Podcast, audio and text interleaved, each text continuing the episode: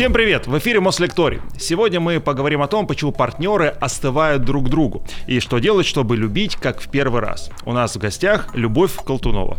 Любовь, здравствуйте. Здравствуйте. Ну, с, такой, с таким именем, Любовь, мне кажется, сам Бог велел нам сегодня об этом с вами поговорить. Конечно. Ну вот, э, Любовь, э, давайте про любовь и секс сегодня поговорим. Э, ну, из простых вещей, может ли любовь быть, быть без секса, а секс э, без любви? Ну, конечно, все может быть. Я думаю, что ну, каждый может похвастаться такими случаями, когда вы были влюблены безответно, и у вас не было секса, но это все равно любовь. Ну и там, что уж греха таить, наверное, у каждого человека найдется какой-нибудь один случай, где вы занимались сексом без любви. Вот э, психологи говорят, есть такое выражение, что любовь живет три года. Это что-то красивое, романтичное, или это действительно так и связано вот с какими-то биохимическими, может быть, процессами? Ну, это такая красивая фраза, конечно, да, и она получила популярность после выхода одноименной книги. И так разошлась народ, конечно, да, и ну, людям нравятся какие-то такие ориентиры, да, там сколько живет любовь, там сколько живет страсть, надо на что-то опираться. Но вообще, конечно, за этим есть какая-то часть правды. Ну, потому что наша психика и наша физиология устроены таким образом, что мы привыкаем к разным стимулам, ну, как физическим, так и психическим, и мы начинаем немножечко скучать. И тогда у нас такой поисковый рефлекс включается, и мы начинаем искать что-то новенькое. Вот, и поэтому, конечно, есть такие периоды в жизни пары, неважно, там люди женаты или они просто встречаются, когда ну, какой-то один этап сменяет другой. Вот. И, ну, по первости, конечно, когда вы встречаете какого-то человека, на которого вы возбуждаетесь, которого вы хотите как-то видеть как партнера по сексуальному взаимодействию, то, конечно, у вас поднимается такая большая гормональная буря. И она какое-то время держится. Ну, в среднем где-то 3-6 месяцев. Вот, конечно, люди очень разные, которые встречаются, там пары очень разные, да, и цели для встреч тоже очень разные. Я говорю в среднем. Угу. Вот, и, ну, это, конечно, такой период такой очень высокой интенсивности. Вообще вот средневековье, если посмотрите такие трактаты по медицине, да, вообще влюбленных людей называли больными ну, в общем, в целом как-то, ну, правда, потому что, смотри, человек не спит, человек не ест, он все время как компульсивно говорит только об одном человеке. Ну, то есть, такие ну, признаки психического заболевания, так, в большом счету. Вот, и, ну, влюбленности лечили ну, там какими-то, там, не знаю, припарками, ваннами, там, не знаю чем. Вот. Но эм, ну, факт остается фактом, да, вот это вот такая вот зона высокого напряжения длится недолго. И человек в этот момент немножко слепой. Вот, если вспомните, такая есть картина у Рене Магрита, называется а, «Влюбленные», там, где такие два профиля, мужчина и женщина, они так вот, у них лица закрыты платками, они как будто смотрят на друга вот через платок. И это очень хорошая такая метафора, потому что когда мы влюблены в кого-то, ну, человека мы не особо видим. Мы смотримся в его глаза как в отражении и видим скорее там обожание, мы смотримся как вот в зеркало. И, безусловно, в таких высоких вибрациях жить очень долго трудно. Вот, и поэтому, конечно, где-то примерно месяца через три, через шесть это начинает немножко спадать, и тогда мы начинаем сталкиваться с первыми кризисами да, когда человек так смотрит, все немножко утихает, это там такой вот, ну, способ так провести такую ревизию, а тот ли этот партнер, который мне нужен, не тот ли этот партнер, который мне нужен. Ну и потом пойдет, поедет, да, по разным таким вот этапам. И есть такой еще очень важный этап, примерно три года, собственно, о чем идет разговор, да, вот когда вот в сексологии приходят люди к сексологам, да, а, и мы там оцениваем их потребность в сексе. Если человек находится в длительных отношениях, мы часто задаем вопрос. Вот вспомните, да, вот какой у вас был сексуальный аппетит в начале отношений, да, и вот там по прошествии трех лет с одним партнером, потому что ну, считается, что через три года с одним партнером э, гормональный фон уже успокаивается, да, и человек ну, попадает в такую стабильную обстановку, и тогда ну, он возвращается к своему так, первоначальному сексуальному аппетиту. Да? А, потребности такой в сексе. А до этого момента его так еще могло потрясывать. Поэтому да, вот за этим есть, конечно, часть правды. Ну и потом, знаете, если посмотреть на это с биологической точки зрения, мы сами же млекопитающие, никуда от этого не уйти, uh-huh. правда? Вот. И детеныши наши растут не так быстро. Но это же не как там, не знаю, там косуля какая-нибудь там, ну, там родилась, встала на ножки и пошла, да. Наши дети достаточно беспомощны, требуется время для того, чтобы их взрастить. Вот. А взрастить ну, человеку одного, да, одному партнеру, да, одному взрослому достаточно трудно. Вот. И Считается, что а, для того, чтобы ребенок уже как-то мог, ну, как-то более-менее себя обеспечивать, как-то так, ну, не обеспечить, конечно, обслуживать, да, там как-то так, ну, там брать еду, там, да, там как-то жевать что-то, нужно примерно три года.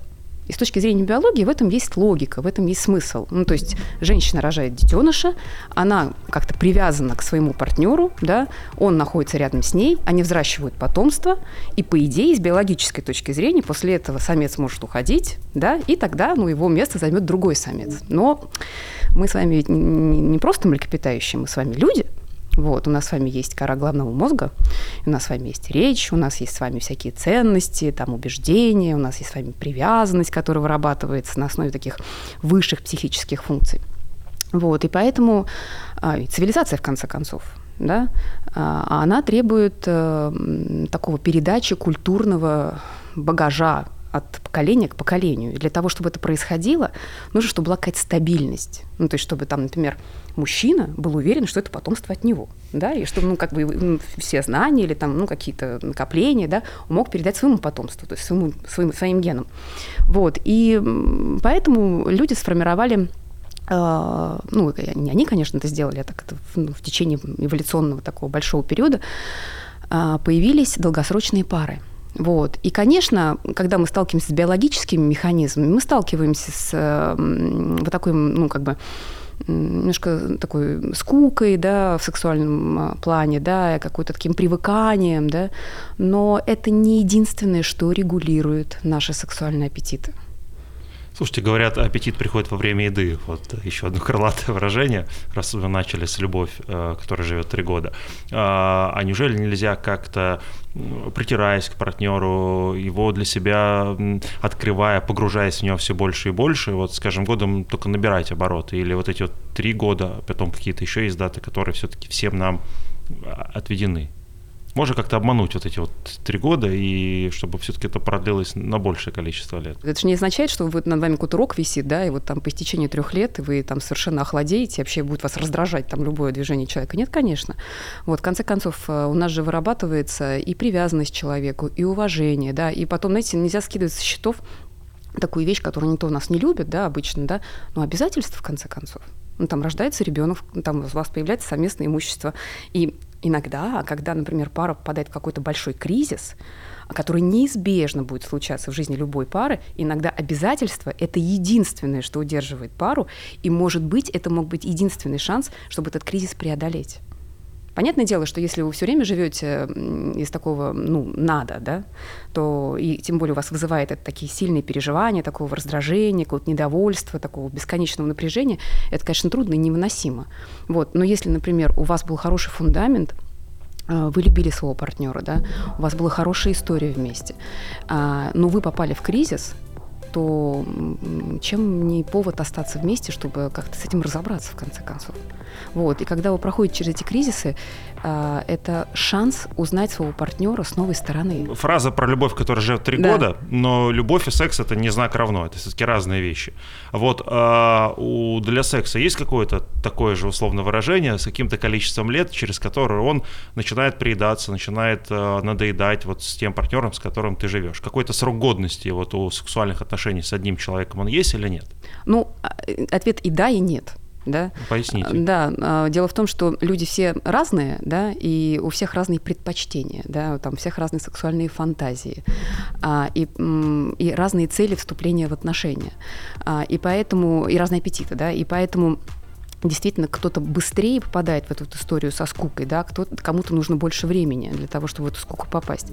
Вот. Но э, дело в том, что э, когда вы, как я сказала, проходите через эти кризисы, да, вы можете заново открывать своего партнера, и ваша страсть может возвращаться. И там, знаете, вот, ну, у сексологов есть такая модель, а, как мы смотрим и как, на чем держатся долгосрочные пары. Да? А, там есть такие три большие столпа. Да? Это страсть, это интимность и это обязательство. И вот если они все находятся в более-менее какой-то гармонии, да, то тогда пара достаточно прочная. Но бывают такие периоды, когда а, ну, что-то уходит из пары, да, или там держится все на последнем издыхании, да, и тогда очень большие кризисы бывают. Вот. И а, если, например, в вашей паре ушла страсть, что вполне естественно, например, там, после рождения ребенка, да, там, потому что там всякие разные ситуации бывают. Кто-то, не дай бог, заболел, у кого-то там какие-то проблемы на работе, человек там, не дай бог, депрессии какой-то заболел, да, а, пара может э, через интимность, ну, что я называю интимностью, это такое, знаете, пространство, а, которое вот, ну, которому есть доверие. ну, когда вы можете предъявляться очень искренне человеку, получать такое искреннее отношение, заботу, поддержку, где вы можете как-то, знаете, вот, ну, отдыхать, что ли, душой, да, потому что, ну, не во всех парах такие вещи бывают, да, а, и вот если это интимное пространство сохранено, то тогда можно выйти на страсть снова. Ну, требуется работа, конечно. Вот э, вы говорили, да, несколько раз, сексуальный аппетит, что они у всех людей разные. Да. Как они у нас э, формируются? вот эти аппетиты, от чего это зависит? От того, как нас что, родители воспитали, как нам про секс рассказывали, или это все-таки что-то биологическое, физиологическое, на это никак нельзя повлиять? Вот подходит, условно говоря, ребенок к возрасту, да, определенному. А как понять, насколько у него будут эти аппетиты большие, маленькие, и хороши ли те или другие вообще? Можно ли так говорить? Ну, у нас под это есть э, специальный термин, называется половая конституция. Вот, и по этому поводу, эм, ну, знаете, вот когда мы говорим про сексуальный аппетит и потребность э, в сексе вообще, а, по этому поводу много споров. Эм, ну, и правда такая, знаете, такая очень, эм, как на нее посмотреть, потому что есть вещи врожденные, которые вы не можете изменить никогда уже, а есть вещи приобретенные. И вот половая конституция – это врожденная характеристика. Она часто передается по наследству, ну или там вследствие каких-то таких, знаете, там гены выстреливают там периодически в поколениях, да, но в любом случае это врожденная характеристика. А, есть три типа половой конституции. Есть сильная, средняя и слабая половая конституция. Нет хороших и плохих. Они просто все разные, uh-huh. как мы. Вот. И, ну, и так, знаете, так вот, ну, как обычно, средних больше всего, да, а сильных и слабых там, ну, где-то процентов, там, может, по 10-15. А, и вот э, люди с сильной половой конституцией, у них очень сильная потребность в сексе. То есть она буквально у них ежедневная. Это как потребность вот поесть, попить и всякое такое. Они, знаете, так телесно немножко выглядят а, своеобразно. То есть обычно люди такие а, невысокие, коренастые, у них часто ноги короче, чем туловище, но это, в общем-то, объяснимо, потому что, когда начинают работать половые гормоны в подростковом возрасте, они замедляют рост трубчатых костей, тогда, ну, собственно, они просто не растут, да, а созревают они рано, они рано, где-то, ну, где-то 9-10 лет, они уже как-то начинают интересоваться темой секса, да, там у девочек могут начаться менструации, у мальчиков полюции, то есть это какая-то для них это совершенно нормальная вещь, вот, а, и они сохраняют свою сексуальный аппетит там, вплоть до, ну, до глубокой старости. Вот. И, а, ну, с одной стороны, когда ты начинаешь рассказывать, там, ну, все такие начинают хорохориться, ну, я, наверное, сильный, по Конституции, да, как будто в этом есть какой-то... Как только вы сказали про рост, я немного сник, да. В этом нет ничего а, зазорного. Потому что, например, люди, ну, я, я не могу так сразу определить, да, что некоторый такой опрос нужно производить, но вот если там вот э, люди слабой половой конституции, это люди часто, которые сконцентрированы на таких на абстрактных идеях, на каком-то, на чем-то очень красивом, да, и если бы не было людей слабой половой конституции, у нас бы искусства не было, по большей части, понимаете, искусство, философия, всего такого.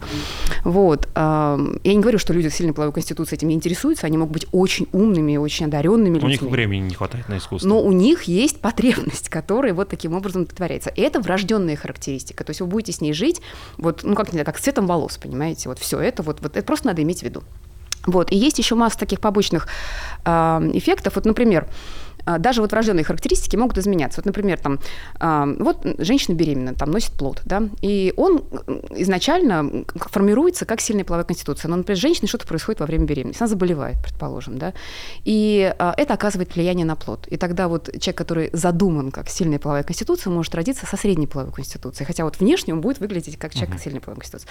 Ну и плюс к этому, когда мы растем, а, в семье там, или там как-то жизнь свою проживаем, могут случаться разные вещи. Мы можем болеть, мы можем попадать в какие-то очень неприятные ситуации, ну, такие прям страшные ситуации, да, там мы можем находиться под большим прессингом, например, нашей родительской семьи, когда, ну, там, тема секса как-то специфически очень преподносится, да, там люди там могут проходить через ситуации насилия, ну, то есть вариантов много, да, все это влияет на вашу сексуальность. Все это влияет на вашу потребность в сексе, все это влияет на то, как вы будете представляться в мире, да, потому что, ну вот, например, есть такие э, случаи, да, из практики, когда вот человек, который задуман как сильная половая конституция, который должен прям вот, ну, как-то себя реализовывать ежедневно, да, в сексуальном плане, но в силу разных обстоятельств он не может это делать, вот, и тогда, ну, знаете, там может попадать такие вещи, как, например, болеть, да, там, не знаю, там компульсивно переедать, там, не знаю, там как-то убивать себя какими-то зависимостями. А смотрите, э, вы говорили, как волосы, да, конституция, да. но мы все с возрастом сидеем, да? да, вот, что с нашей конституцией происходит, потому что одно дело в 16 лет, да, твое желание, там, в 30-40, в 60-70. А меняется Конституция или что происходит с нами? Нет, нет, Конституция ваша не изменится никогда. А То что есть, меняется тогда? Меняется уровень гормонов, да, вот, меняется ваше жизненные обстоятельства, да, там меняется какое-то ваше, ну, самоощущение. Вот. Понятное дело, что вот есть такой период, который, ну, как считается, такой э, э, гиперсексуальный период, когда вот подросток созревает, да, там вот 16-17 лет, там, да, это такой прям вот очень э, яркий период. И так, он продолжается примерно лет до 25. А потом начинается закономерный спад. Ну, то есть, ну, вообще, на самом деле, э, вы созреваете, я созреваю, мы все созреваем где-то примерно годам 25 полностью. Ну, то есть у нас дозревают последние структуры мозга, вот, и с этого момента вы начинаете официально стареть. Все, то есть начинается процесс распада. Вот, как бы мы не хорохорились, как бы мы как бы себе что-то другое не говорили. Вот, и где-то примерно лет с 25 э, и уровень гормонов начинает, ну, конечно, незаметно, да, но постепенно-постепенно снижаться. И там где-то когда мы подходим к годам 40, примерно 40-45, вот в этом периоде, это просто очень сильно зависит от того, какой конституции принадлежит человеку. Например, там человек э, слабой половой конституции, он из большого секса уходит достаточно рано. То есть там, ну, там, значит, там 40, там 41, 42 ему уже как-то... А вот люди с сильной половой конституцией, они могут сохранять и потенцию, и э, потребность в сексе до глубокой старости. Это все очень сильно зависит. Конечно, они будут не такими рьяными, как они были там лет 25, понятное дело, но вот этот ритм, да, эту потребность они могут сохранять. Ну, может, пусть она будет не ежедневная, там, лет 60, там, да, вот, но, тем не менее, они все равно могут быть очень э, активными. А вот вы сказали про 60 лет. Один да. человек может быть гиперактивный, да, с супер э, конституцией, а его партнер может быть гораздо более спокойной, тем более это к 60 годам. Как вот на старте своей сексуальной жизни, да, например, если говорить про брак, да, когда люди там в 25 лет, условно говоря, женятся, найти того, с кем тебе будет, ну, условно, по пути?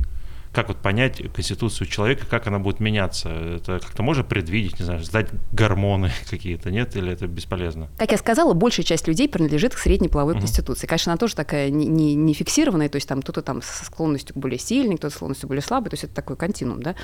Но, а, и поэтому, ну, шанс, там, если вы принадлежите к средней конституции, встретить среднего человека, больше, ну, да? больше, конечно, да. Такие случаи бывают, когда это вообще ну, такая достаточно мучительная вещь, когда вот приходит пара на консультацию, да, они принадлежат к полярно разным сексуальным конституциям. Кто-то из них сильный, а кто-то из них слабый. И вот там, конечно, просто, ну, прям трудно, потому что ну, сильному человеку ему нужно э, постоянно секс, и это как бы не потому, что он такой какой-то там монстр там или что-то еще, просто его потребность, действительно, он начинает грустить, и начинает быть раздраженным и агрессивным, и болеть начинает, и все. А слабые половая конституция, ну вот э, им трудно, они реально истощаются, физически истощаются. То есть вот эти все, знаете, такие, как вот говорят, да, что можно залюбить до смерти, uh-huh. да, это вот про них. Ну, то есть они реально истощаются. И тогда, э, когда вот ну, люди начинают только входить э, в отношения, да, вот это вот как раз первый период этой влюбленности, да, когда ничего не видно, незаметно, а, тогда может эта вот разница не сильно быть видна да, особенно если очень много такой вот ну, эмоциональной вовлеченности, да.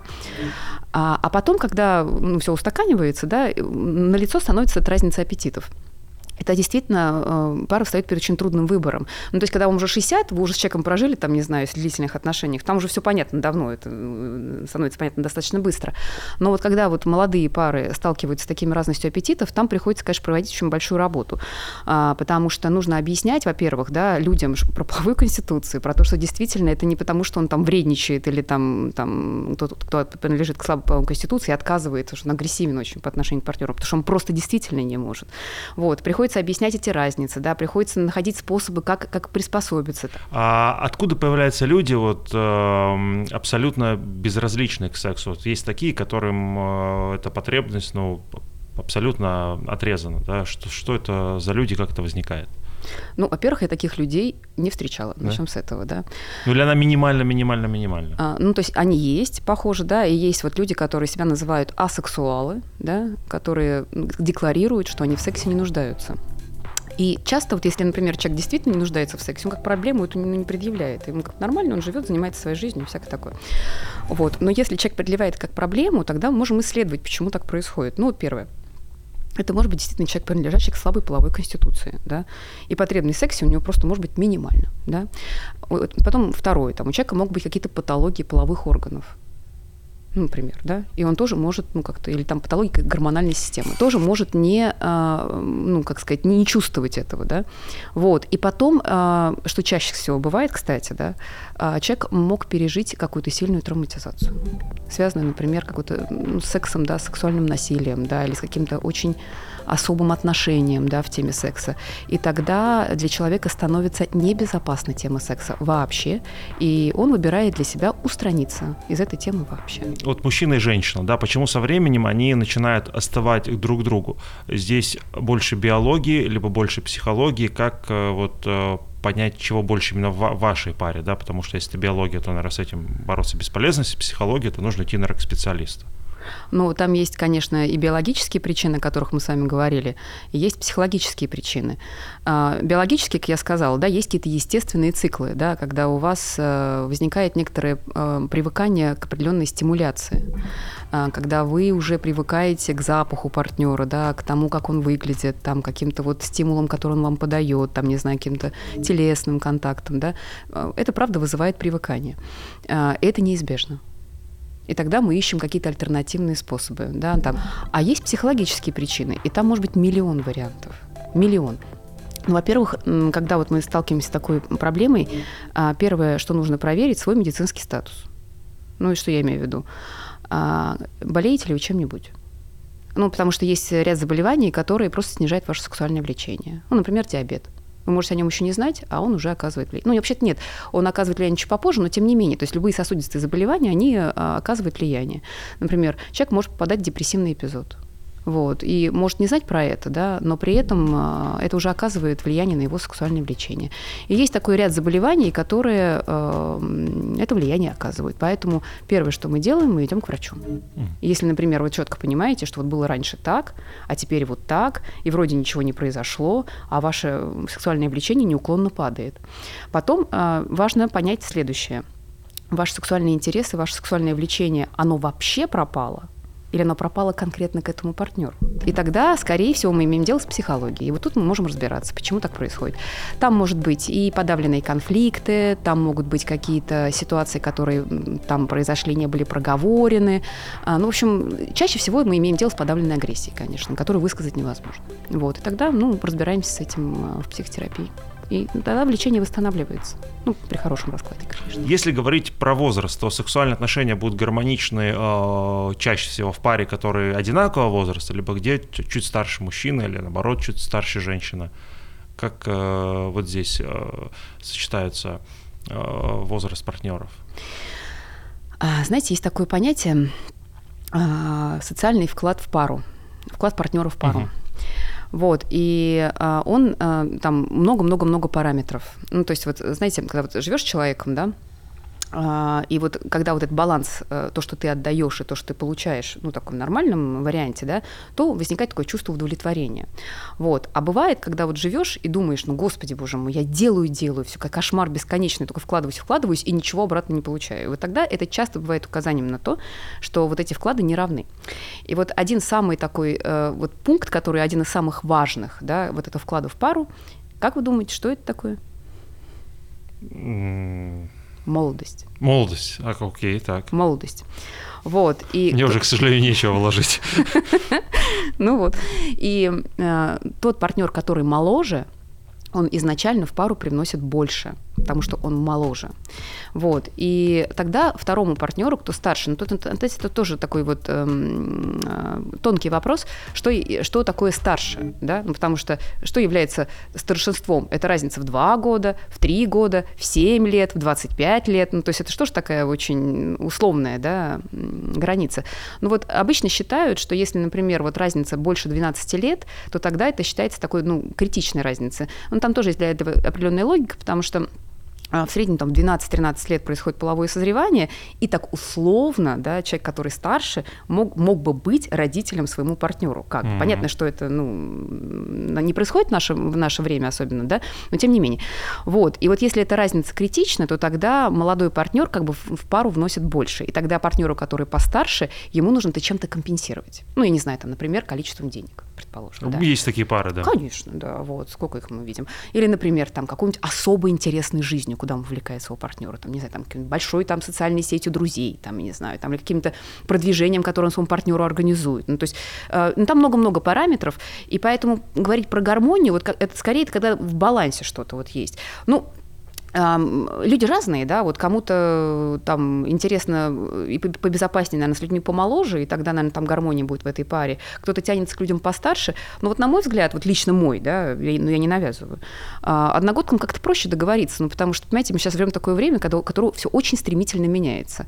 Вот, а когда у вас общая э, база вот этих, знаете, такого всего, вот этого культурного слоя, там, фильмов, которые вы смотрели, шуток, которых вы шутили, там, да, там, не знаю, там, вот этих мультиков, которые вы просмотрели, есть вы говорите одну фразу, ваш партнер договаривает другую, да? А если вы разговариваете с партнером, который сильно вас младше, вам приходится все это объяснять. Два мира, два детства, понимаете, все очень быстро меняется. Есть э, мнение, что со временем а, сексуальная жизнь в паре угасает, потому что секс становится ну, доступным не надо партнера добиваться, ухаживать, водить на свидание, бегать за ним, а вот э, взял да получил. Э, это правда вот или доступность секса ну, не влияет на желание заниматься? Ну, отчасти правда, отчасти правда. Любая стимуляция приедается, да, и если у вас один и тот же сексуальный сценарий с своим партнером, то, конечно, вы какое-то время заскучаете. Вот, э, да, ну, так, так и есть. Э, но, знаете, вот такая скука, она приходит туда, в такие пары, в которые отсутствует игра. Ну, когда все одно и то же. То есть когда все с известным результатом, все с известным концом. Вот. И тогда было бы неплохо, если пара сталкивается с такими затруднениями, внести в нее такой элемент флирта, элемент игры. Собственно, он и делает, он добавляет перца. Вспоминайте, как вы знакомились, да? А, там же вот есть такие вот штуки, да, такие вот у каждого э, вида, да, э, от насекомых до высших млекопитающих, есть такое понятие, как брачные игры – да? Угу. Вот. И в эти брачные игры, ну, для чего они нужны? Для того, чтобы мы могли распознать друг друга как особей, которые готовы к соитию, да? Собственно, только для этого они и нужны. А, и, ну, так, если присмотритесь, вы увидите, там, тот -то топочет, тот там что-то строит, тот там распушает хвосты, там вот это все, да. Кажется, ну, какая-то ерунда, честно говоря, но в этом есть сакральный смысл. И вот у людей он тоже есть. И тогда вспоминайте, как вот вы знакомились со своим партнером. А, есть такие вот штуки, которые на пикаперских курсах мужчинам рассказывают. Но в частности есть такой вот э, такой прием против лома нет приема называется. Это когда вот, например, мужчина начинает атаковать женщину, там быть очень таким настойчивым, там как-то очень таким щедрым, да, там дня три. Женщина сначала так как-то не понимает, потом она как-то проникается, а потом исчезает. Мужчина исчезает? Да. Все, и у женщины там начинается такое брожение в уме, она думает, что такое, почему он не звонит, почему он не звонит. Вот эта штука, против которой нет э, приема, просто против лома, да. И это одна из частей вот этого брачного танца, который, э, я уверена, что у вас, скорее всего, был, там у меня тоже был неоднократно, называется приближение отдаления. Ну, то есть, когда вы приближаетесь к партнеру, потом отдаляетесь, вы рассматриваете друг друга, потом снова отдаляетесь. И в этом есть такая вот некоторое такое возбуждение, некоторое напряжение. Вот. И, и потом там еще есть несколько таких стадий, э, которые вот эту игру э, организуют, этот брачный танец организуют. И вот если в пару вот эти вещи вносить, или, например, там такая вот еще вещь, которая, э, ну, не знаю, как сейчас, а вот раньше на курсах женщин тоже учили, как завоевать мужчин, например. Это очень легко. Вы едете на машине, ну, женщина едет на машине, вот, она останавливается, ставит машину и встает около нее. Ну так, беспомощно. А, сломалось что-то. Конечно. Вот, и подъезжает огромное количество машин, ну не огромное, но какое-то количество. Мужчины, конечно, выходят, начинают разбираться. Это все это, это, это очень интересно за этим наблюдать. Это же тоже вот это вот как раз э, брачный танец, элемент брачного танца. Когда женщина показывает свою беспомощность, и мужчине важно проявить какое-то такое тестостероновое поведение, чтобы ее защитить, чтобы ее там уберечь, там, да, и как-то ну, показать себя во всей красе. Вот. И таких вот элементов несколько. И вот если в пару а, вот этот брачный танец снова возвращать, а не просто быть соседями или там просто родителями или там людьми, которые живут в одной квартире, понимаете, там спят вместе, вот, то тогда а, туда возвращается страсть. Я еще вспомнил э, такое явление, назовем это так. Э, почему иногда после э, секса пропадает интерес к человеку? Ведь, я думаю, такое тоже у многих было, особенно там в юности, ты встречаешься с человеком, ты его долго добиваешься, потом у вас происходит секс, и тебе человек становится неинтересен, хотя до этого это был самый желанный, самый удивительный человек э, в мире. Ну, такое же бывает. Ну, не, не только же я такое придумал. Нет, конечно, бывает. Ну, что напряжение спадает, это ну, закономерно. Вот. И, соответственно, у вас к этому человеку, скорее всего, было только сексуальное возбуждение. Вот, оно спало, и ваш интерес спал закономерно. Вот, если к этому человеку вы чувствовали что-то еще, кроме сексуального возбуждения, то, скорее всего, вы будете продолжать отношения. Да, а такое бывает, конечно. Э, секс для здоровья есть тоже такое выражение. Вот э, если вообще он нужен для здоровья или нет, во-первых, скажите. И главное, сколько его нужно для этого здоровья, там, в 20, 30, 50, 60 лет? А, ну, конечно, хорошая сексуальная жизнь, удовлетворительная, она важна для нашего здоровья. Вот. И, конечно, ну вот я, наверное, сейчас скажу, наверное, больше для женщин, да, что а, для здоровья необходимо чтобы женщина в большей части сексуальных актов достигала оргазма. Потому что мужчин с этим попроще, ну, потому что... Совпадает обычно количество. Да, обычно да. совпадает, да. То у женщин это бывает э, по-разному. А, потому что, ну, если, например, возбуждение наступает, а разрядки не наступает, да, там возникают разные неприятные застои крови в, мал... в органах малого таза, и там могут варикозное расширение вен, короче, ну, там масса всяких неприятных вещей. Поэтому, конечно, хороший секс для здоровья необходим. Вот. Но вот это же такое, знаете, фраза такая избитая, которые обычно применяют, ну, когда, э, ну, например, там партнера постоянного нет, да, а есть там какой-то такой рассада партнеров, да, uh-huh. там, например, там, ну, там, надо вот с этим встретиться, с этим встретиться, там, ну, для здоровья-то надо. вот. И тогда э, это тоже, конечно, хороший вариант, но э, и, ну, периоды разные бывают там у людей, да, э, но вот... Э, в этом тоже такая вот штука есть, когда вот, например, секс становится просто чисто механическим. Но когда нет в этом эмоционального вовлечения, то тогда он быстрее приедается. То есть стимуляция быстрее приедается. Вот. И поэтому секс для здоровья, безусловно, нужен.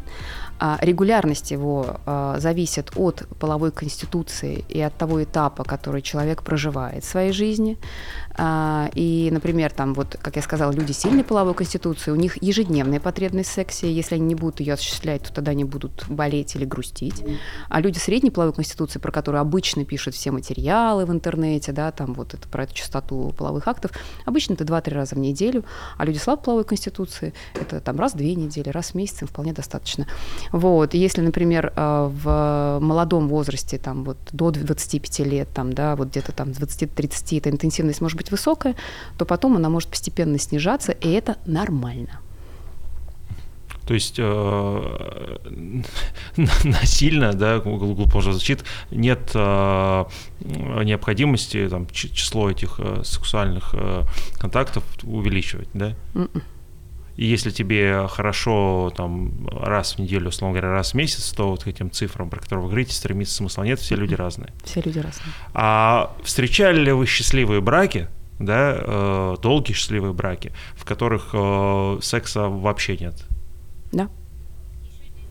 Да. А, почему так происходит? То есть, и чем люди его заменяют? Они чем-то его в итоге заменяют? Или а... они просто, ну не знаю, как- как-то нашли два фригидных человека, встретились, условно. Ну, мы сейчас... Фригидное не... плохое, да, слово? Да не то, что он плохой, просто мы сейчас его уже не используем, да, вот, то что, ну, он так немножко потерял свою актуальность. А, ну, разные ситуации бывают, да, бывают, например, э, ну, когда вот э, встретились два таких духовно развитых человека слабой половой конституции. Вот, они там, не знаю, там, может, ребенка родили еле-еле, там, то, что там обычно бывает не просто женщина слабой половой конституции рожать, вот, э, и как-то успокоились и нормально себе живут. Может, они там, не знаю, там вместе какой-нибудь проект делают, там, не знаю, философию разговаривают, стихи друг другу читают. Вот, и у них нормальный брак. Или бывают, например, браки, вот мы называем это такие слиянческие браки, когда вот люди так немножко так психологически слепляются, ситуация. Вот. И часто из этих браков уходит секс, но при этом они сохраняются, они там выполняют свою функциональность, то есть они взращивают детей, там, да, там они как-то так вполне себе устойчивы. Там вот по поводу счастья, несчастья я не знаю, но они выглядят вполне себе устойчивыми, да.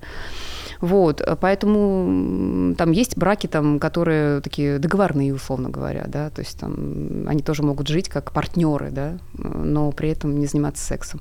Вариантов может быть очень много. Фригидное слово назвал, почему вы не используете? Что Оно устаревшим понятием считается. Ну, то есть раньше это применяли к женщинам, фригидные женщины, то есть женщинам, которые не хотят секса. Угу. Вот. А таких женщин, вот именно таких истинно женщин, которые не имеют сексуального влечения, интереса а, и никогда не испытывали оргазм, крайне-крайне мало. Вот. И сейчас мы. Э, используем другие слова, вот, например, такое слово, как аноргазмия. Вот. Фригидность сексологи не используют. А другое слово противоположное, так понимаю, э, это нимфоманка, если бы ошибиться. Что же такое слово? Это что, когда у человека невероятное желание, и оно вообще с ним 24 часа в сутки? Ну, а, тоже нимфомания, тоже оно сейчас слово тоже, как сказать, такое э, пошло в бытовое э, употребление. Ну, это после, наверное, фильма одного известного. Ну да, вот. Но, э, да, расстройство сексуального поведения, скорее всего, это классифицируют в международной классификации болезней. Есть такое явление, с которым сталкиваются, такое компульсивное сексуальное поведение, когда э, человек, например, э, очень много мастурбирует за день, то есть это правда часто, и там доводит до себя до истощения, и там, может быть, даже травмируется как-то на этом, но часто это бывает либо следствие какого-то соматического заболевания, либо какой-то травматизации, то есть очень повышенной, очень большой тревоги. Я вот последние несколько лет эм, наблюдаю такую историю. Мне кажется почему-то, что с с, ну, с развитием общества движется к тому, что сексуальная жизнь, она, во-первых, становится все более ранней, как мне так кажется. Угу. А главное, что современные дети, я просто как отец ребенка, да, не могу понять, а во сколько сегодня норма для э, старта этой сексуальной жизни. Э, плохо или хорошо, что она очень начинается раньше или позже, чем у сверстников. Вот, стоит ли э, по этому поводу ребенку переживать каким-то образом? А главное, не смещается ли сейчас вот старт этой жизни опасно вот к ее началу, скажем. Ну, смотрите, как я сказала, люди разные, да, и они относятся к разным половым конституциям. И вот у каждого человека разного типа, да, будет разный благоприятный возраст вступления э, в интимные половые отношения. А если мы говорим про сами про усредненный вариант, то есть средняя половая конституция, то там во время подросткового возраста человек проходит очень важные стадии созревания своей сексуальности. Там есть такие большие этапы, которые, э, если человек пройдет хорошо, у него есть хороший шанс найти себе партнера и быть в долгосрочных отношениях. Но первая стадия, да, мальчику или девочке нужно платонически в кого-то влюбиться. И тогда там вот часто у ребенка появляются какие-нибудь, знаете, там постеры такие вот на, э, в, в комнате на, на стенах, там какие-то там певцы, там актеры, актрисы, там все такое. Вот. Или, э, что лучше, конечно, какой-то э, живой ребенок, да, из его окружения тогда начинаются какие-то записочки, там, да, там какие-то подарочки, там ходят куда-то гулять. А, это очень важный этап. Потом, когда ребенок начинает постепенно созревать, его гормональная система начинает работать, там возникает такая эротическая стадия. И это стадия таких, вот, знаете, обжиманцев. Вот когда, вот, например, а, ну вот, я была девочкой, да, и была юна, мы ездили в пионерские лагеря. Угу. Вот. И вообще, ну, как-то гуляли во дворе. Сейчас просто такое, ну, сейчас такое время такое специфическое, когда а, дети часто сидят по домам и общаются опосредованно через всякие там мессенджеры и все вот такое. А им нужно им быть в телесном контакте. Это важно, потому что их тело готовится а, к генитальному контакту. И здесь главное, чтобы родители не, не стояли против этого, потому что, опять же, есть э, те, кто воспитывают достаточно ну, в таком пуританском стиле, получается, это ломает ребенка в итоге. Есть... Тут очень деликатный вопрос. Понимаете, дети очень разные. Да? Вот, например, там, если какой-то ребенок сильной половой конституции родился у родителей со средней половой конституцией, он будет ему там выдавать свечки уже там лет в 10, и родители будут вообще не понимать, что делать. Вот. И поэтому э, это такой очень деликатный вопрос. Лучше по этому поводу, конечно, там, специалистам проконсультироваться. Uh-huh. И, конечно, вот эту золотую середину найти, где вы не сильно подавляете ребенка, но одновременно не даете ему огромную свободу, потому что, ну, понимаете, если, например, ребенок там 13-14 лет, э, и, знаете, бывают такие вот случаи, когда ребенка отправляет куда-нибудь там в деревню, предположим, да, или там куда-то еще там, да. И взрослые люди кладут э, разнополых детей в одной комнате, когда они вот в таком находятся в таком периоде полового созревания. Вот, конечно, э, ну там дети тоже они там имеют определенное какое-то там самосознание, там, да, там они там воспитание, все такое, но это ответственность взрослых следить за тем, чтобы дети были в безопасной атмосфере. И если у вас, например, разнополые дети, или там кто-то приехал в гости, или что-то еще, ваша ответственность как взрослых проследить за тем, чтобы они спали в разных комнатах. Но в любом случае дети должны гулять, они должны обниматься, держать, держаться за ручки, там, целоваться и всякое такое. Это тоже важный этап. И тут, знаете, как бы вода дырочку найдет, потому что когда ну, гормоны начинают работать, а, у человека появляется такая вот прям такая целенаправленность на это, то есть у него вся психика под это заточена, и он, конечно, будет искать этих ситуаций. И как раз он выпадает на тот период э, часто, это как раз шестой-седьмой класс, когда вдруг дети говорят, что-то я не хочу учиться больше, все мне скучно в школе вообще. Конечно, им скучно в школе, потому что у них совершенно другие задачи. И тут, конечно, важно вот этот баланс соблюсти. И потом уже это шестой-седьмой класс, да? Ну, обычно, да, там 13-14 лет. Вот. И потом уже, э, если эти все стадии пройдены, ну, там более-менее нормально, без какой-то излишней травматизации, э, без излишней ранней сексуализации. И вот если эти все э, этапы пройдены более-менее нормально, то тогда молодой человек уже или девушка, они где-то примерно в среднем, где-то в 16-17 лет подходят вот к этому этапу, когда они уже готовы полноценно к генитальному контакту. Вот. И тогда это такой, ну, такой благоприятный возраст вхождения в, в такую сексуальную жизнь. Но опять же, ну, помним, да, что есть люди разные, для кого-то этот возраст будет пораньше, а для кого-то и попозже. А сейчас очень часто мы сталкиваемся с ситуацией, когда ну, из того, что вот очень много такого опосредованного общения, да, а, у нас нет такой вот потребности постоянно быть в контакте с людьми, потому что мы можем все заказать себе домой, никуда ходить не надо, и вот что все по интернету можно заказать, и в интернете общение, в интернете порнография, все в интернете есть, и ну, вообще ничего делать не надо. А, мы можем сталкиваться с такими ситуациями, когда люди, вот, особенно это касается мужчин, такие, знаете, такие а, такого тревожного, мнительного склада, они могут бояться входить в прямой контакт э, с противоположным полом, они могут изолироваться дома и, в общем, ну, вот этот благоприятный период пересидеть. А потом, когда уже там проходит какое-то время, достаточно длительное, да, там, может, годам 30, предположим, да, когда человек как-то понимает, что, наверное, хочется отношений, все такое, обычный секс, и уже все, он, ну, очень трудно будет переучиться, потому что он привык к определенной стимуляции, а такую стимуляцию в контакте с партнером достичь практически невозможно. Конечно, нужно, чтобы дети общались безопасно, но общались. То есть а, обниматься детям разрешаем, а, за ручку ходить разрешаем, да, вот, а, и слишком много времени в интернете проводить, тем более на взрослых сайтах, э, запрещаем ну, ограничиваем или пытаемся как-то, ну, объяснить им, потому что, ну, все равно вы не сможете это точно контролировать на 100%. Но если вдруг об этом разговор заходит, не то, что, типа, вот прям сажайте перед собой ребенка и говорите, а теперь мы с тобой поговорим про порнографию. Нет, так делать не надо, потому что это будет выглядеть как некоторая агрессия в сторону ребенка, он вас не запрашивал. Но если вдруг об этом разговор зайдет, то тогда ребенку стоит объяснить, что да, такая вот штука есть, но ты же понимаешь, что порнография – это некоторая театральная постановка. В жизни все иначе. И когда ты вырастешь, у тебя будут удовлетворительные отношения с другим человеком, но там все выглядит по-другому. Ну, то, что, чтобы человек понимал, что это вот не есть, потому что это, если ты, ведь это же такой очень сильный стимул, да, очень mm-hmm. много возбуждения поднимается на это, да, и он запечатлевается очень сильно, да, и как вот такой импринтинг происходит, вот, и если ребенок поймет, что вот только так и больше никак, то тогда, ну, сами понимаете, с этим будет очень трудно потом. А, ну и давайте напоследок э, какой-то, может быть, совет, если можно его дать а, парам, которые только начинают свои отношения, да, мы говорили вначале про, про любовь, про семью, mm-hmm. про секс, чтобы как можно а, на дольше эти отношения гармонично продлить.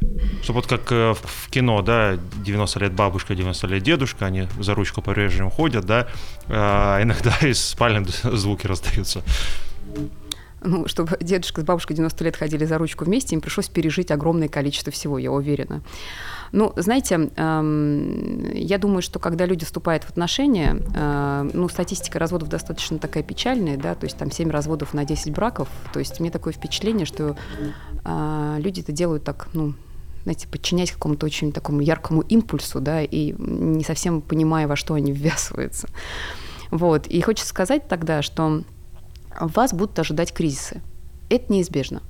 Это не то, что там с вами что-то не так, да? Это неизбежные этапы взросления, развития пары. И вы будете ссориться, и вы будете недовольны друг другом. И хотелось бы, чтобы ну вот молодожены, которые вступают в отношения, проявляли бы бережность по отношению друг к другу. И вот у меня есть такой мой собственный лайфхак.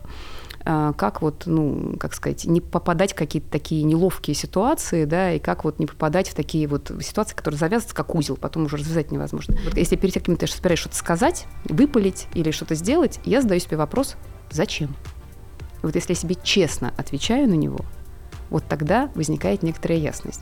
Ну, потому что если, например, а, ну вот обычно, когда человек приходит на консультацию, да, с какой-нибудь проблемой, связанной в паре, как обычно текст, вот он, вот она, как мне объяснить ему, чтобы он понял, тра-та-та, да, вот, ну, тогда было бы неплохо, чтобы мы, каждый из нас, брал бы на себя часть ответственности за то, что происходит в паре. И если вы собираетесь что-то сказать или сделать своему партнеру, ответьте себе на вопрос «Зачем?». Вы хотите его уничтожить, вы хотите его повредить, вы хотите заставить его делать, как хочется вам.